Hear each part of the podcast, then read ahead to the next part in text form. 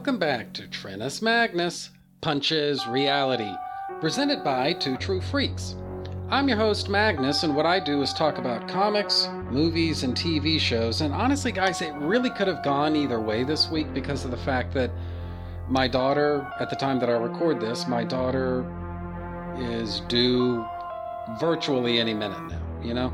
And so, for that reason, it really it's really cast a lot of doubt on my ability to continue meeting a weekly release for Trennis Magnus Punches Reality because let's face it, when you've got a newborn in the house, I mean, I don't know this to be true yet, but my guess is you're probably not going to have a whole lot of time to sit around and record podcasts.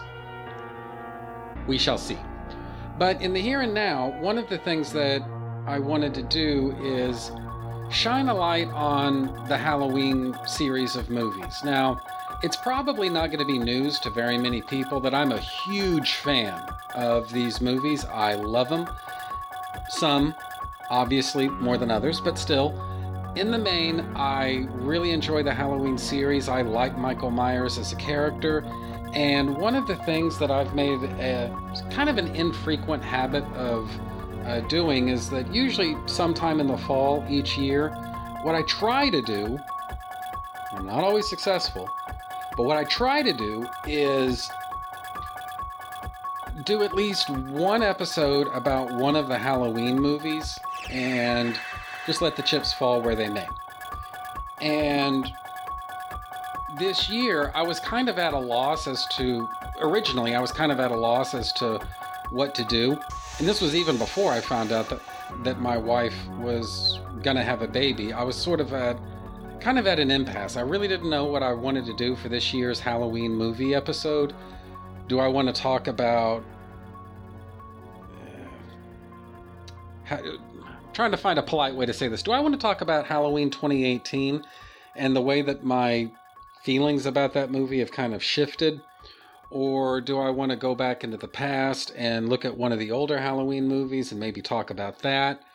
And oddly enough, uh, fate ended up sort of taking care of that for me because of the fact that the lockdown has uh, locked down movie theaters as well as people. It's just not very easy to go to movie theaters these days. And so it kind of raises the question of what is the future of movie exhibition going forward you know in the in the in the post-covid world? Like what is that going to be like? And at least right now nobody really seems to know. But what we know for sure is that there was a halloween movie that was supposed to come out this year and it has been delayed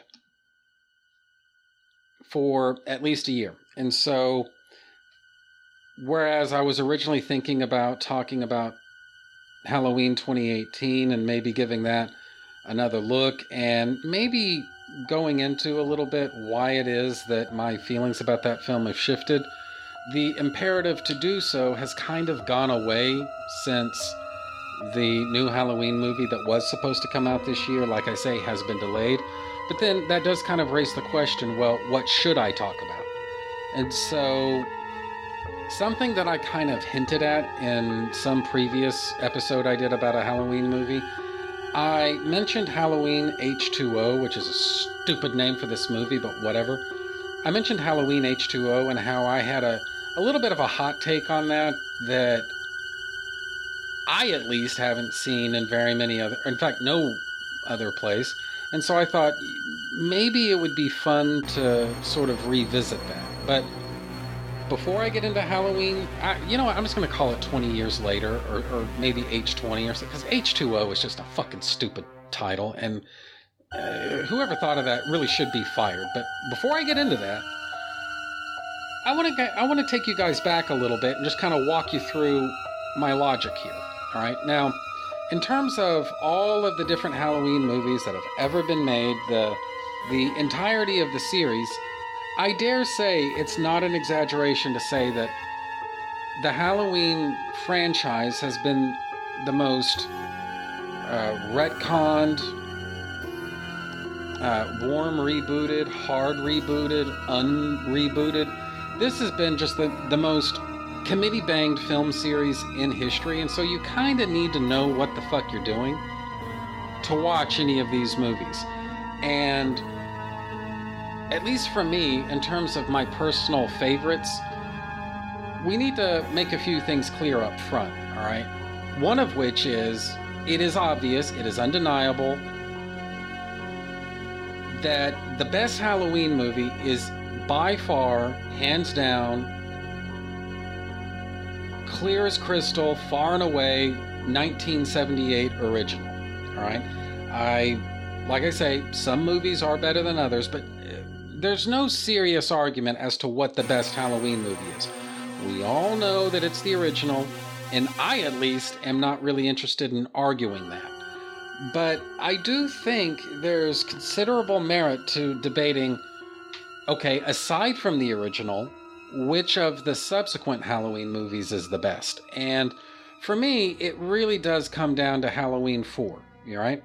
So with Halloween 4, you've got a little bit of a course correction going on here.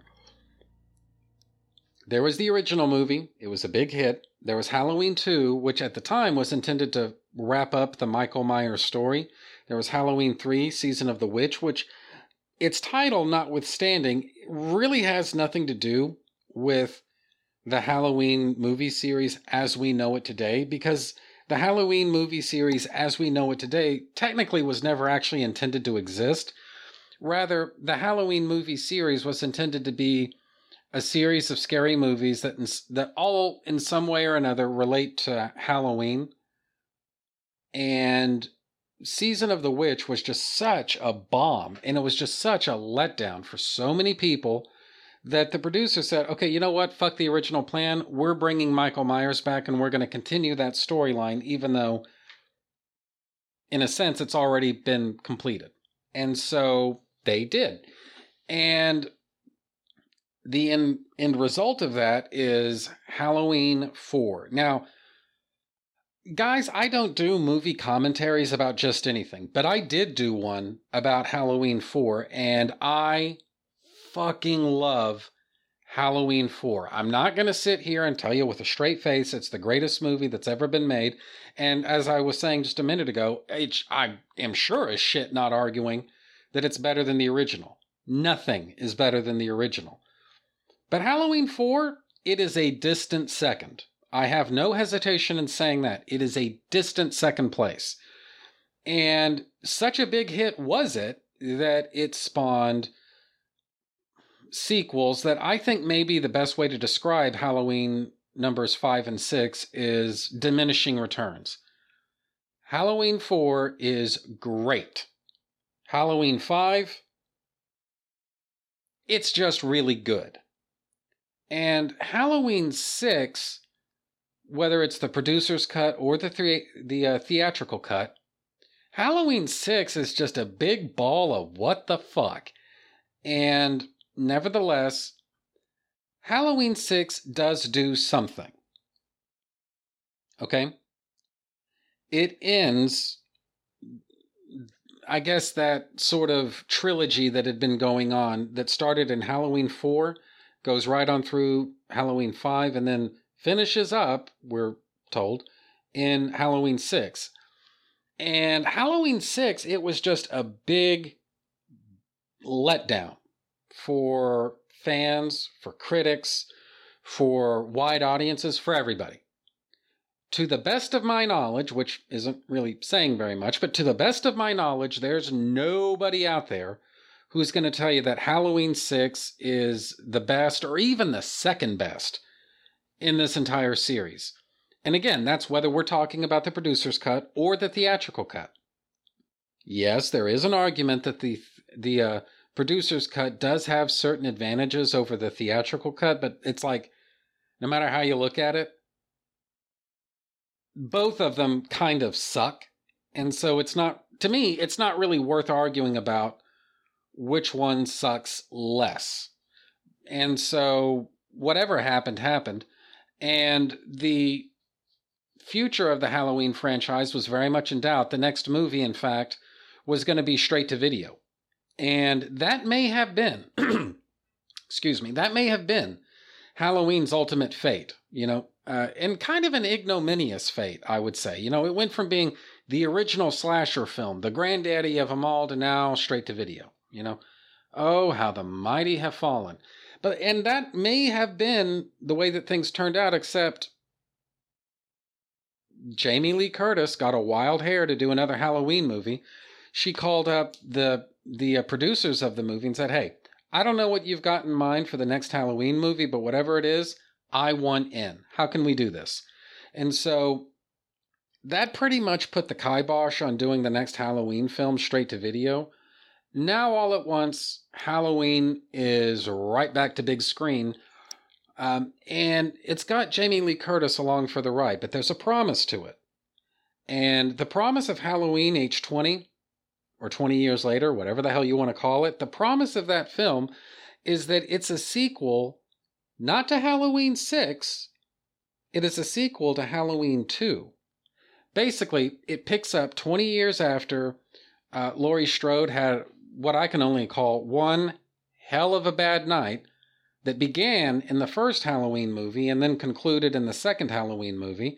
And so she basically faked her death, went into hiding, and came up for air in the state of California, where she lives under an assumed name and works as a, I guess, as a uh, as a teacher in a prestigious California boarding school. All right. The events of this movie completely ignore Halloween's four. Well, I guess to to be thorough, Halloween's three, four, five, and six.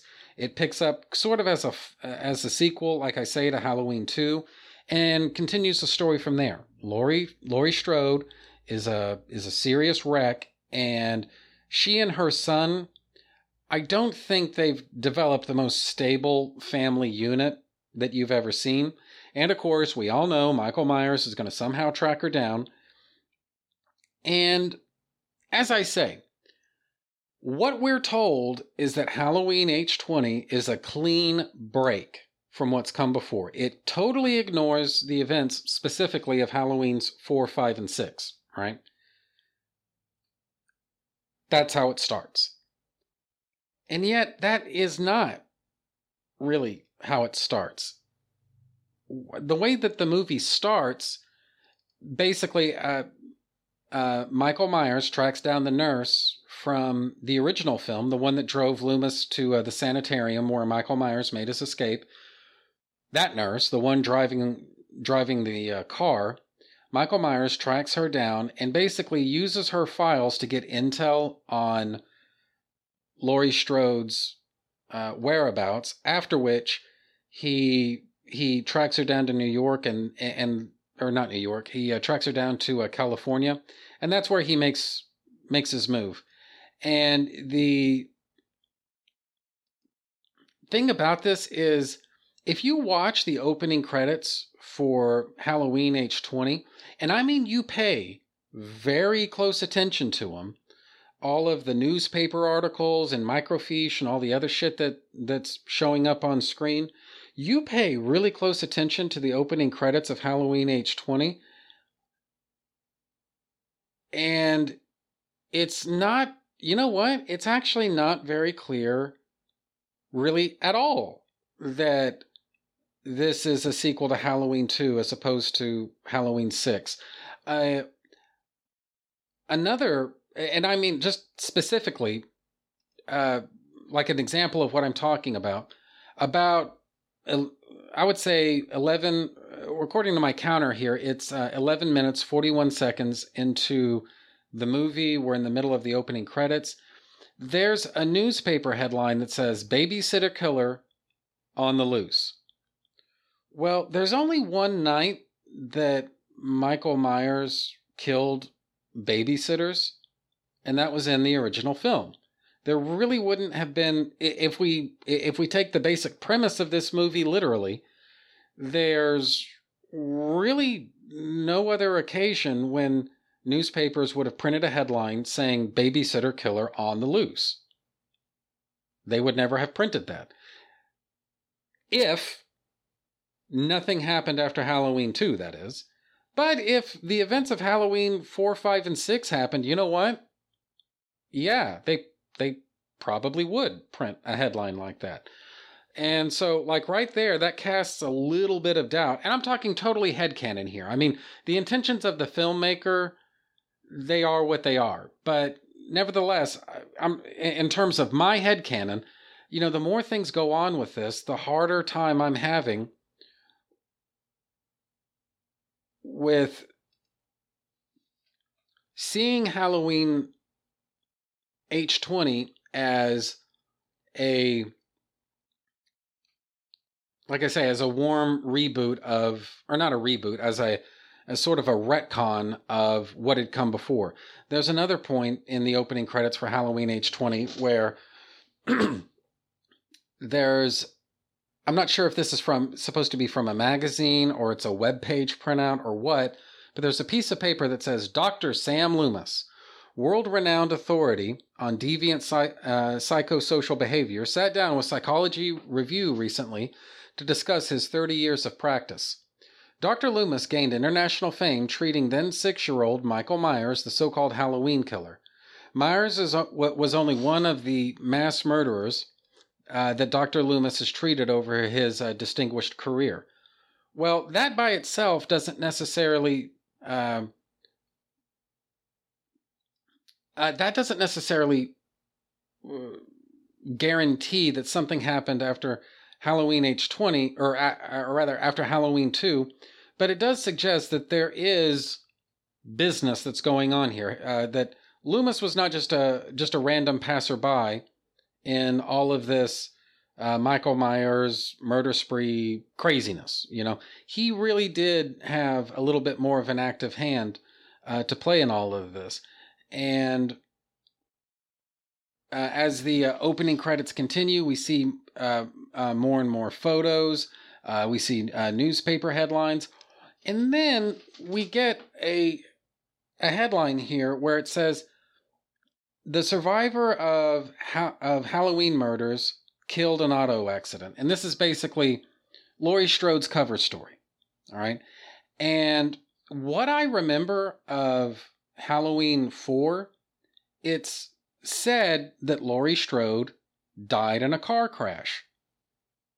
Well, here we see that we see a newspaper headline saying that Laurie Strode died in a car crash. And so we can surmise, I think, that she faked her death and then she went into hiding. And she was so serious about going into hiding, guys, she left Jamie behind. Now, my way of sort of rationalizing this is her son John. He was really too old to be left behind and given up for adoption. She had to take him with her. But Jamie, Jamie was young enough that she could get uh, put up for adoption, and she wouldn't, she wouldn't really have memories of of her mother, at least not clear ones, not enough that are that, that are going to destroy her life. And so the more this thing unwinds, and all of this sort of came to me during my last rewatch of Halloween H20. The more this thing just sort of unfolds, the more you think, oh my God, what if Halloween H20? It's not a sequel to Halloween 2, it's actually a sequel to Halloween 6 because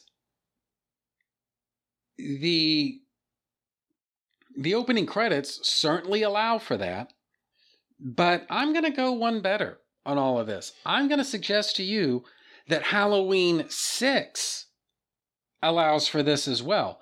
Because what happens in Halloween 6? Well, uh, spoiler alert, but one of the the big moments at the end of the movie, whether this is the producer's cut or the theatrical cut, but especially I would say the theatrical cut, Michael Myers basically breaks breaks free of the Thorn cult.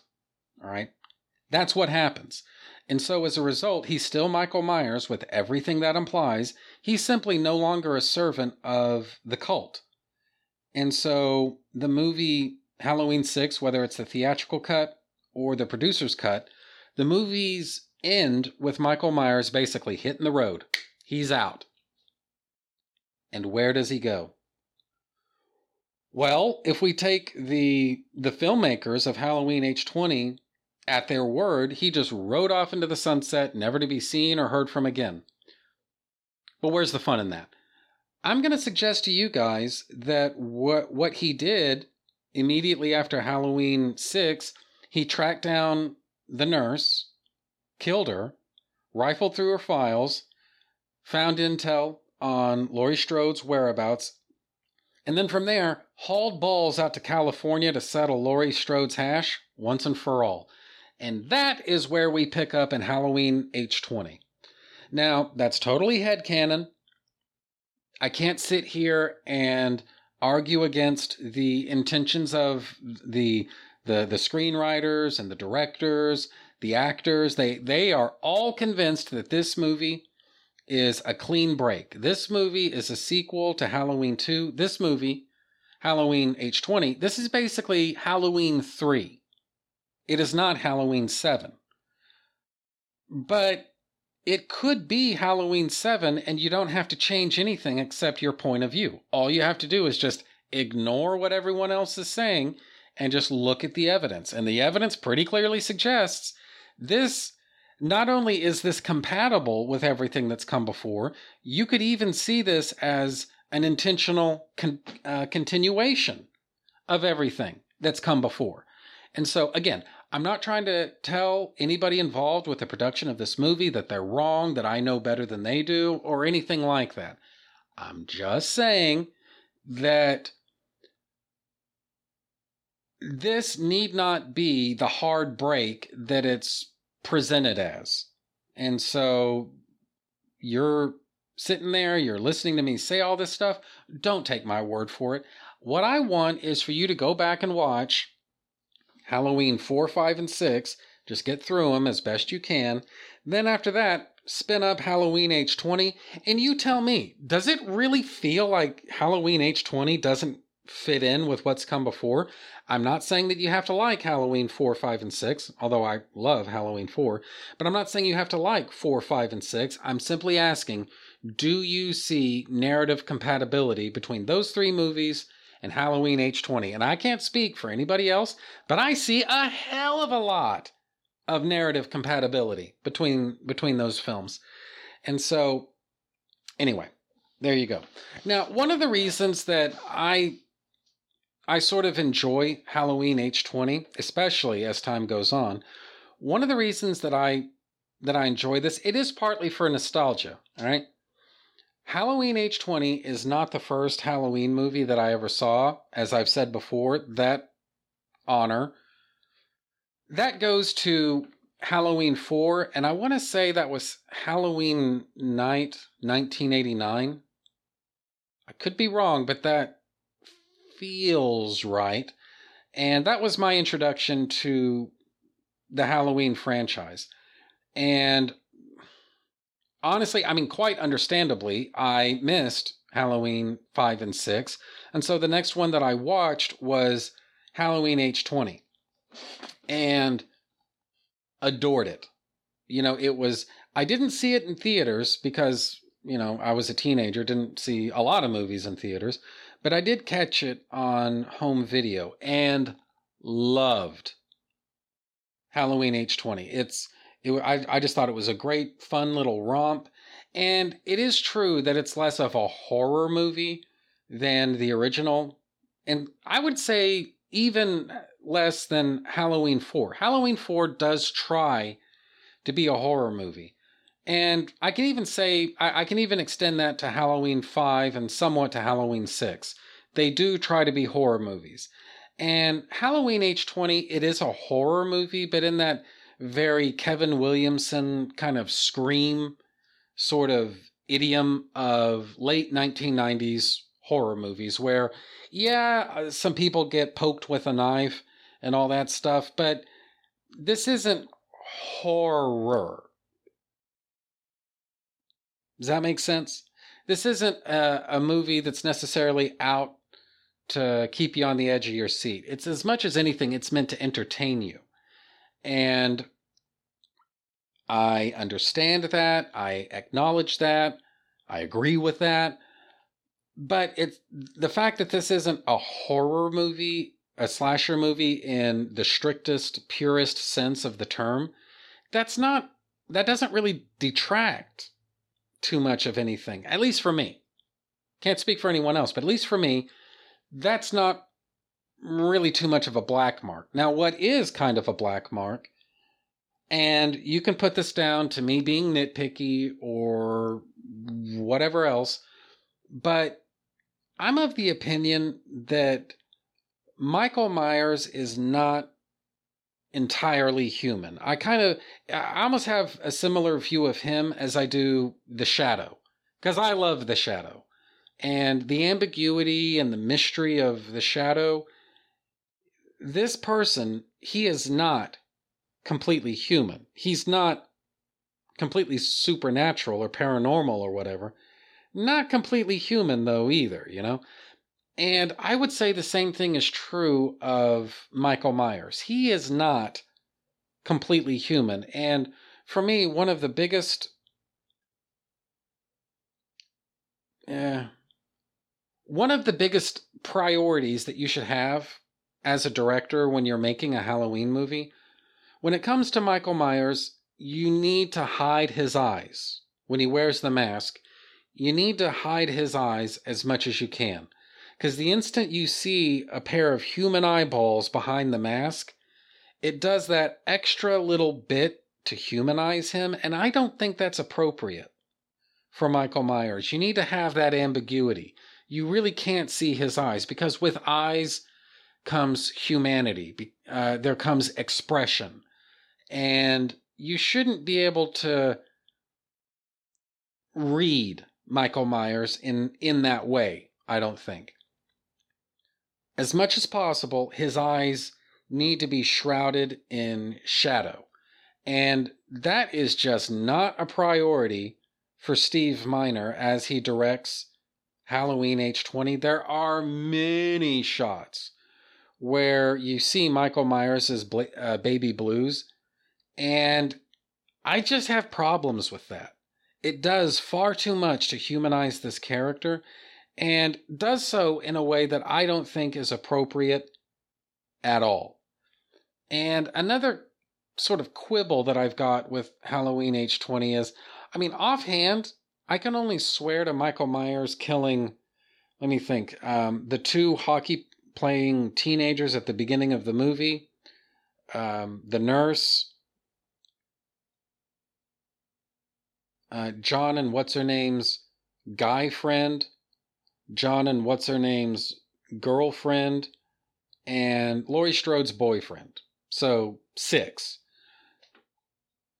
Six people that I can think of offhand in this movie. And I think the movie is actually less than 90 minutes. And so, I mean, w- when you start thinking about what that averages out to on a per minute basis, it's probably as high or higher than any other Halloween movies uh, uh, movie in, in this series. But it's like at the same time, it just feels so anemic because like three of them are at the beginning of the movie, and then the other three are kind of closer to the end, and there's really nothing in the middle, like at all.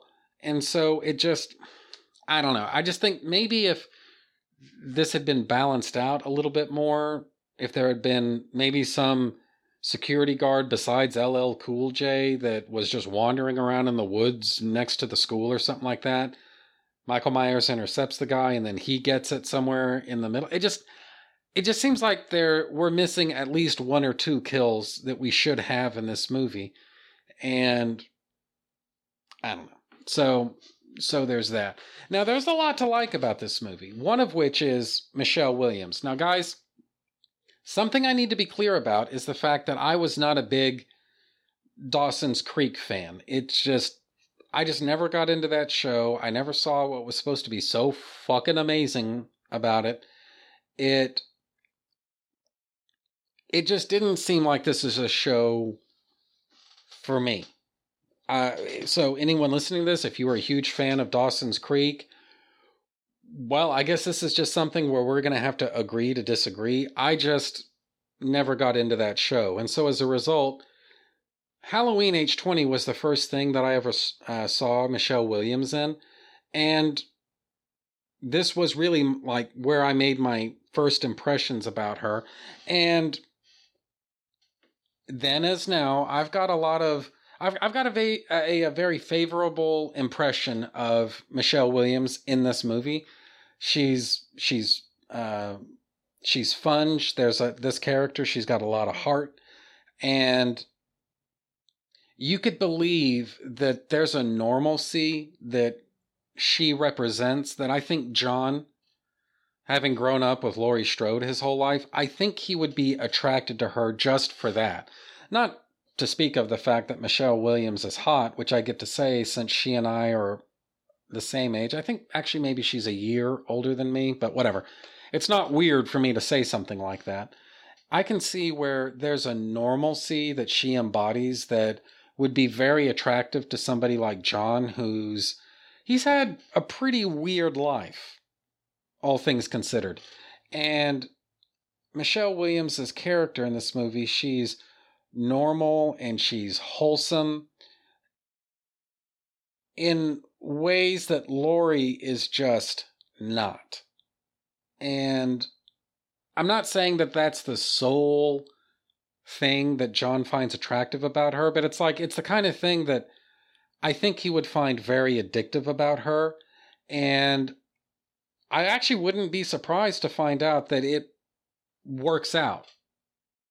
Like in the long term, it works out between John and Michelle Williams that they really do stay together because he's got this kind of bad boy thing going and she's got that wholesome thing going and I th- they just seem like they would be good together like in the long term, you know.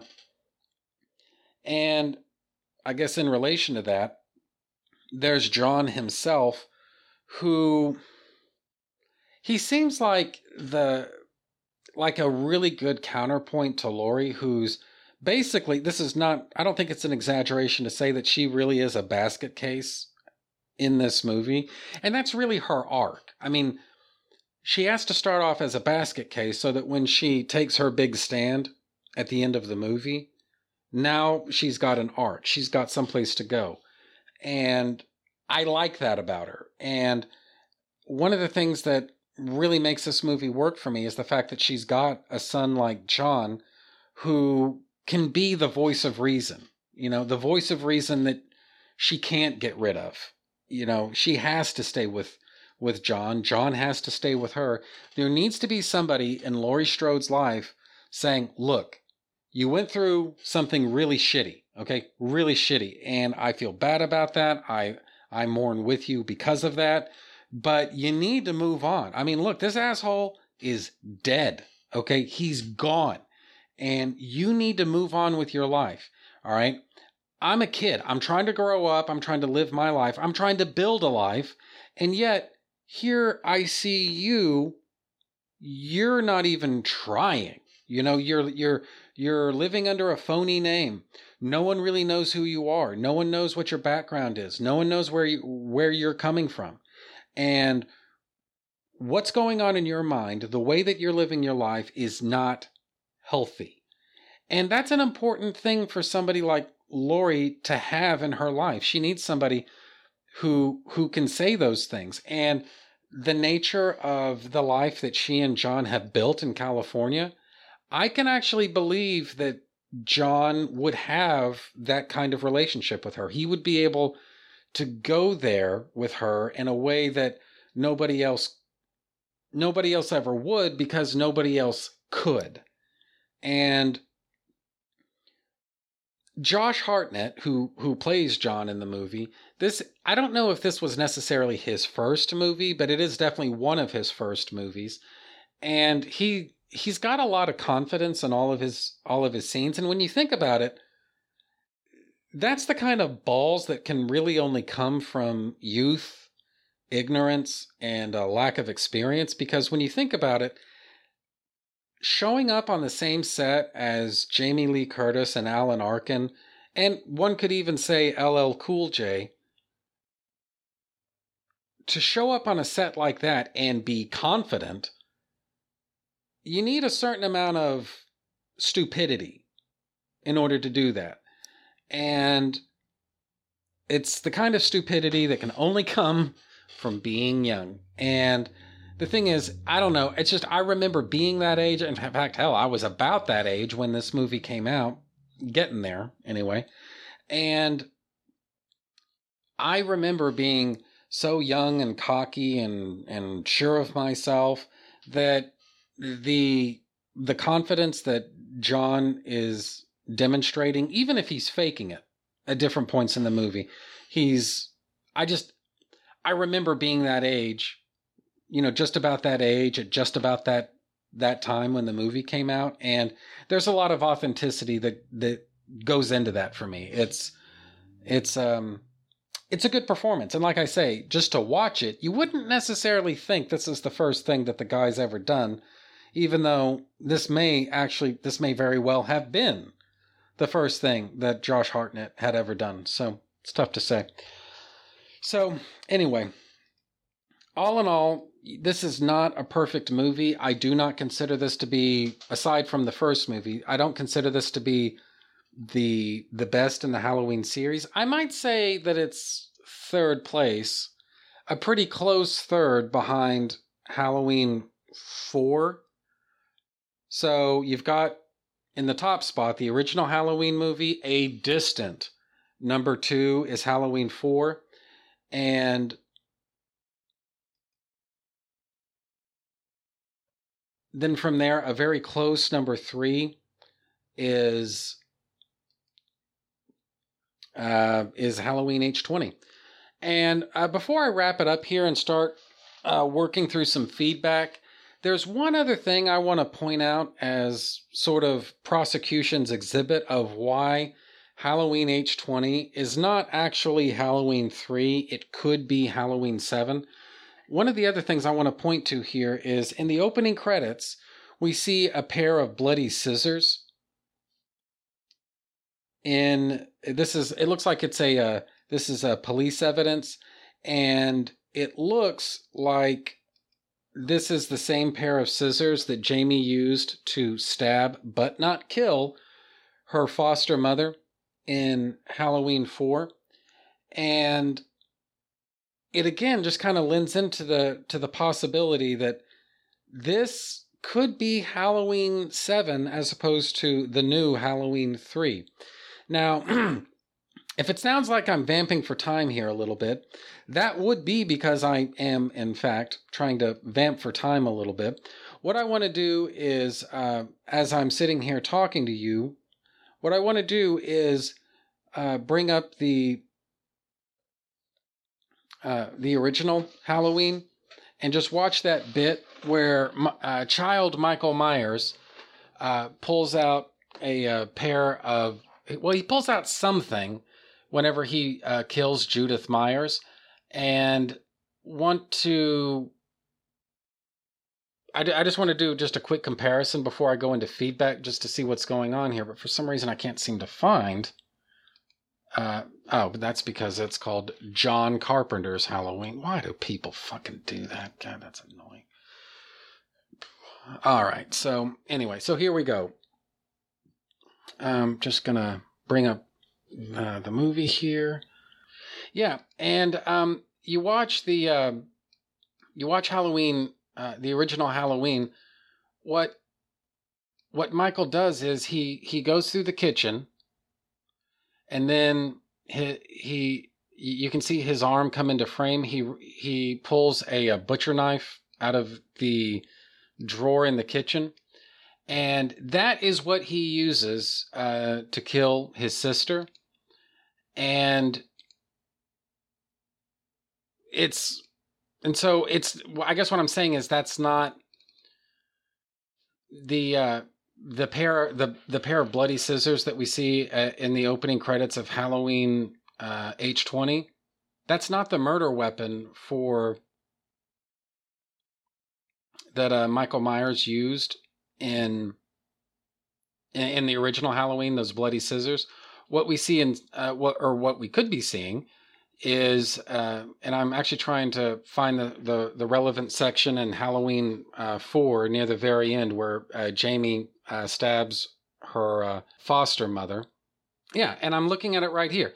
she you can see it. She picks up a pair of black handled scissors, and that is the weapon that she attempts to use to um, kill her adoptive, or not again, again, not her adoptive mother, her uh, foster mother.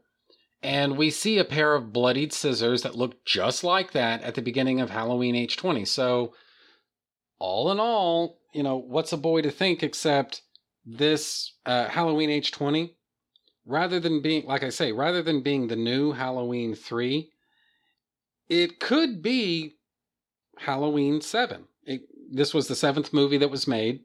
This could actually, or Halloween 6. D- d- fucking, it's a sequel to Halloween 6, The Curse of Michael Myers, rather than the new Halloween 3. So, anyway, take that for whatever you think it's worth. So, anyway, so Halloween H20. It's a ton of fun. I enjoy this movie.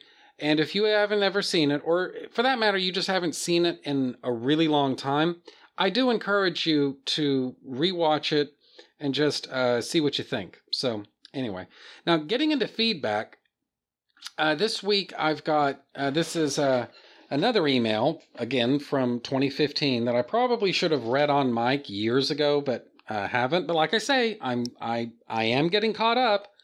I am uh, this huge backlog of of email and stuff that I just have never gotten through. I am getting through it. So anyway, this is from Fanboy Miss Prime, dated October the 6th, 2015. Subject line says Shooting the shit between Scott Gardner and Magnus. Fanboy Miss Prime writes Greetings, Magnus. Must say, the talk on not getting Superman, Star Trek, etc. got to say one thing. Know where you and where you and Scott, holy shit, some people can, uh, some people can't take a different opinion. Gardner are coming from. And uh, Prime, I just want to put this on pause and say that sounds like you're kind of taking a swipe at Scott. And publicly or privately, I'm never going to take a swipe at Scott Gardner. I do consider him to be a good person. He's a good man, and I do consider him to be a friend. And the fact is, uh, he and I, especially when it comes to anything to do with Superman, he and I do have a few things that we disagree about. And he doesn't seem to be losing sleep over the fact that he and I disagree on those things. So, um, I got to tell you, I don't really understand what what what what you mean here. But uh, anyway, Prime goes on to say, "I'm a Transformers." Ugh. I'm a Transformers fanboy of the biggest order, and Michael Bay is shit. And I've gone through my detailed reasons before, and I'll punch the shit out of anyone who claims that what uh, out of anyone that claims it was, quote, he raped my childhood, unquote. No, Bay just made horrible live action Transformers movies that miss the point for his human characters that, given they dumped the cast of the first three and no one cared, uh, proved their staying power is nothing. And uh, Prime, I'm gonna uh, just interject here real quick. Um, I think I, I think I remember you in some previous email you explained where exactly it was that uh, the Bay Transformers movies lost you. Uh, you made my memory of it is you made a, a, very reasonable, very valid, very lucid argument for why those movies are just not your your brand of vodka. And honestly, the most I could, I think the and this and, and Prime understand even this is me kind of swinging for the fences a little bit. But the the most I think I could do to uh, even half-ass defend the the Michael Bay Transformers movies is to say that to me they're just kind of a a fun brainless time at the movies and you know just kind of leave it at that. The last thing I would do is sit here and tell a fan of your station what's what. You know, so I just want to put that out there. These movies are obviously nearer and dearer to you by virtue of your fandom, and that's fine. I'm just saying that I enjoy them from the standpoint of dumb, fun movies. So just take whatever you want from that. So, anyway, Prime goes on to say, And also, I came in way after Two True Freaks reviewed Dark Knight and won't have given a shit about them saying bad things about it. Now, I'd have cared if they gave Batman the Brave and the Bold shit, as I care far more about that cartoon than I ever have or ever will care about the Nolan films. Batman the Brave and the Bold is amazing. It is something I regard as a great cartoon for kids and fanboys alike. And Prime, I'm going to put your email back on pause here and say, hey, preach it, brother. I love The Brave and the Bold. Uh, the part of me that loves that late golden age 1950s Batman fucking adores The Brave and the Bold. I dig that show. I dig the 1950s golden age Batman. I think that's a criminally underrated version of Batman. And it kind of pains me that people don't get into that character as much as I think they should. So, dude, I am right there with you. I love The Brave and the Bold. And, well, anyway, I could wax fanboy about The Brave and the Bold all day. Anyway, get back into Prime's email, though, because this is supposed to be about him. Um, he writes On origin stories and getting people invested. Do you think we'd need another Spider Man origin movie? As for me, my response is no, but to be honest, I'm a hardcore Marvel Comics fanboy. The things I believe should be common knowledge in comics can be slanted in ways a guy who has read comics for over 20 years can get. And Prime, I understand where you're coming from whenever you say that, but one of the things that I want to be clear about is the fact that I don't necessarily need another Spider Man origin story on film. What I do need is a Spider Man origin story on film that does the job right. You understand? Because you go back and you read Amazing Fantasy number 15, there's that moment where Peter has the chance to to stop the thief and he chooses not to do it. And what the reader is basically supposed to take from that moment is that Peter was being an asshole. He was he was basically lashing out at total strangers for no reason. His actions were completely unprovoked, completely uncalled for.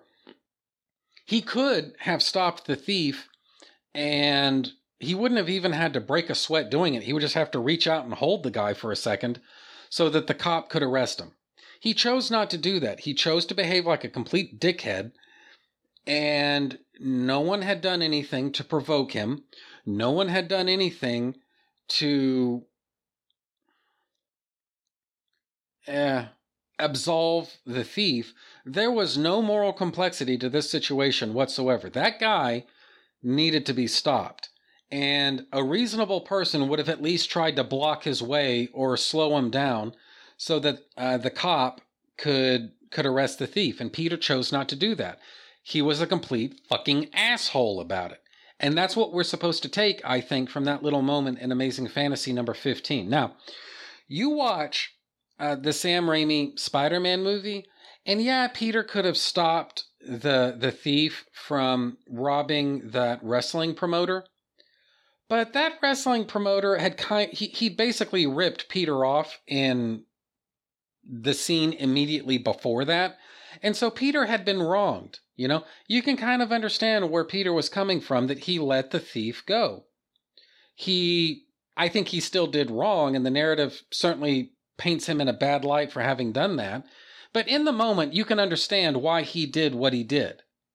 So there's that. Then in Amazing Spider-Man, uh, Spider-Man, he he had uh, he or Peter, he had just been inside of a, a convenience store. He was off by like two cents on the chocolate milk that he wanted to buy, and so he just but the clerk, the cashier, wouldn't he he wouldn't sell Peter the chocolate milk, so Peter just kind of stormed out in a huff. Then Peter looks in and sees that same cashier getting held up by somebody, and the guy tosses Peter uh, the chocolate milk as he make as he makes his uh, escape into the night with his ill-gotten gains. And there again, Peter was out of line, but you can kind of understand where he's coming from. It's like, guy, come on, it's two fucking. Are you really gonna break my balls here over two cents? And he's still wrong, but you can understand where he's coming from. And that's really my my problem with the the first Raimi Spider-Man movie and the Amazing Spider-Man.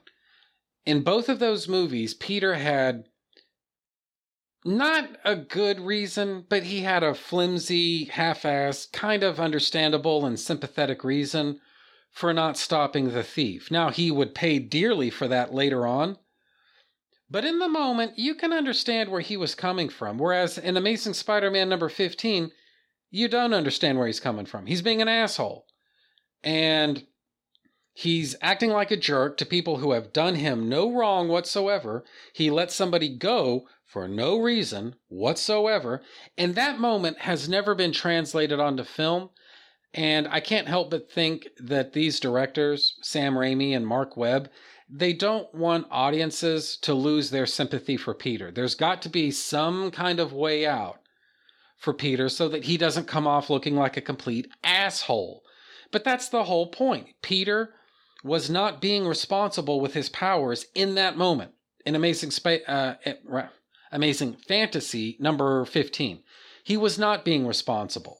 He was being selfish and he learned that with great power there must also come great responsibility. And in this case, exercising even minor responsibility would have been enough to stop the thief.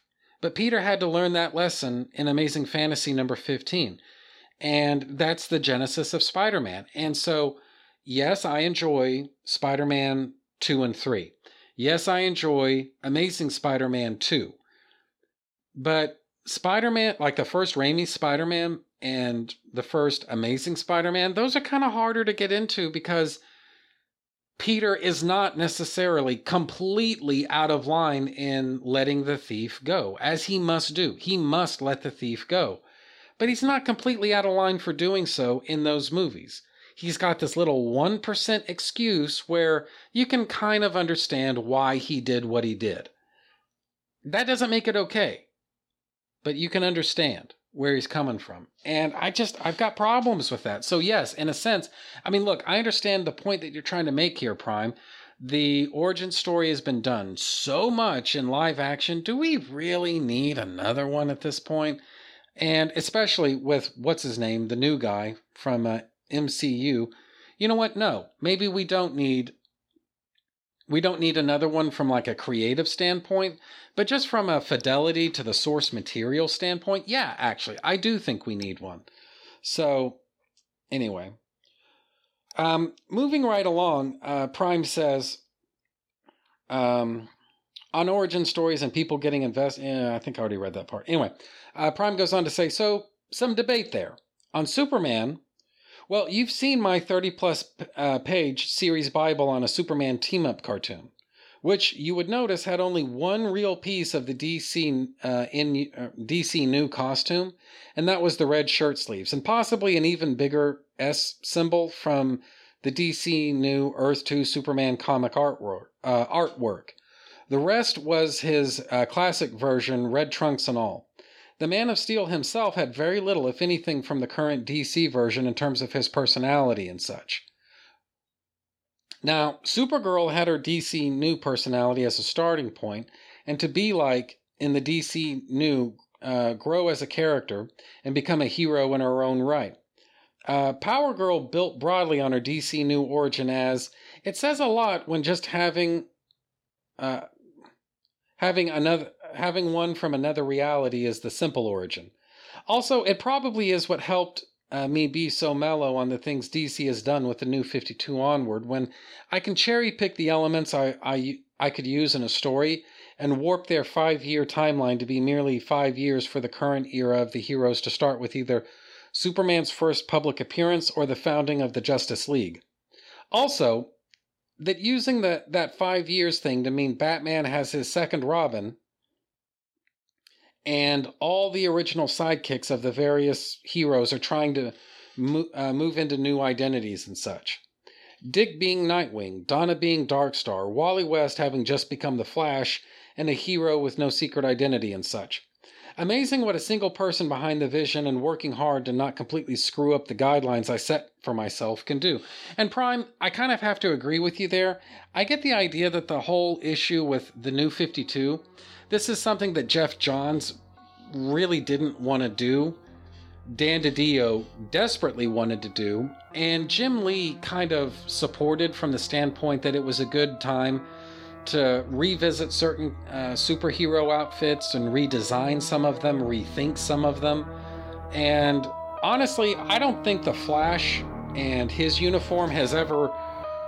I don't think it's ever really recovered from the new 52. It just it looked like dog shit in the new 52 and it just doesn't look like too much of anything has changed. It looks like the new 52 there may have been good intentions behind it, but it's like at the end of the day, no one involved was really committed to this. You know, what can we do to really make this work and give things a starting point that makes sense? And no one was interested in doing that. And I think, well, I think the results speak for themselves, Prime. And anyway, to go back to having, and this is getting back into Prime's email, he says, to go back to having odd opinions, one of my friends felt that Bay Transformer movies were for adults while the cartoons and such were for children. He really didn't watch Beast Wars or Transformers animated. Transformers Prime was not around then. I'd have suggested Simon Furman's body of uh, Transformers work, but there's some dross before you, you get to his good stuff. That dross being the other stuff he didn't write. James Roberts and John Barber's IDW Transformers run not having happened by that point. Though James Roberts has this very annoying habit from his Transformers fanzine days of making Starsaber into a complete and utter villainous character, when in Victory, he's one of the most noble, pure, and heroic characters in the Transformers mythos. So, again, really understand your hate of DC pissing on Superman, as that is the one James Roberts has done uh, with the Transformers that is fucking annoying. And, you know, Prime, I'm going to uh, put your email back on pause and say, you know, I think this is one of those things where I'd at least want to believe that I've mellowed out a fair bit in, uh, you know, in my views over the years of how DC has mistreated and mishandled Superman. I mean, maybe it's just the fact that I think DC, as we know it, is going to cease to exist pretty soon. But it's just, I, or maybe it's just the fact that I'm just getting older. I don't know. All I know is that I just I don't really have the same fire in my belly about it as I had back in the old days when I wanted either a continuation of the Bronze Age Superman or else I wanted a continuation of the Byrne Age Superman, and I didn't really care to read yet another rebooted or retconned or whatever the fuck Superman or just whatever else. I remember being angry about things like that, but it's just, I just don't have the same anger about that. And the thing is, Prime, you know, I waited five years to read your email here, so, you know, I'm sure at the time that you wrote this email, I probably did still have a lot of that same fire in my belly, but it's just, it's just hard to get as angry about that stuff as I used to. So, I don't know where you're coming from on that. I'd actually be interested to find out, actually. But I'm not sure where you're coming from on that, but that that's where I am right now. So, anyway, Prime finishes up his email by saying, also, the other writers for the Transformers live action uh, movies went on to be the head editors uh, for Star, or I almost said Star Wars. Forgive me, Prime. Uh, went on to, to be the head editors for Transformers Prime to, quote, tell stories they couldn't tell in the live action movies, unquote, also known as Good Stories as Transformers Prime is actually really good. Yeah, I gotta bring that up as it amuses me every time. Well, that was fun. Wreck and Rule. Signed, Fanboy Miss Prime. And Prime, thank you for uh, taking the time once again to uh, write in and uh, just let me know what you think about all this. Uh, you you always have a lot to say and sometimes it, it uh, touches upon fandoms that I'm very familiar with. Other times it goes outside of those fandoms. But either way, I always love hearing from you and uh, hope to hear more from you in the future. So, anyway. And that, I think, is, uh, well, pretty much it for me for right now. So, uh, as I said last week, I honestly don't know if I'm going to have another episode coming next week. But uh, either way, I'm going to try to have stuff that I can at least trickle out at least once in a while, even if they're shorter episodes. I just want to have something, but uh, I'm not making any making any promises. We'll see how things go, but uh, either way, I think that's pretty much it for me for this week. So, bye everybody. I will see you next week.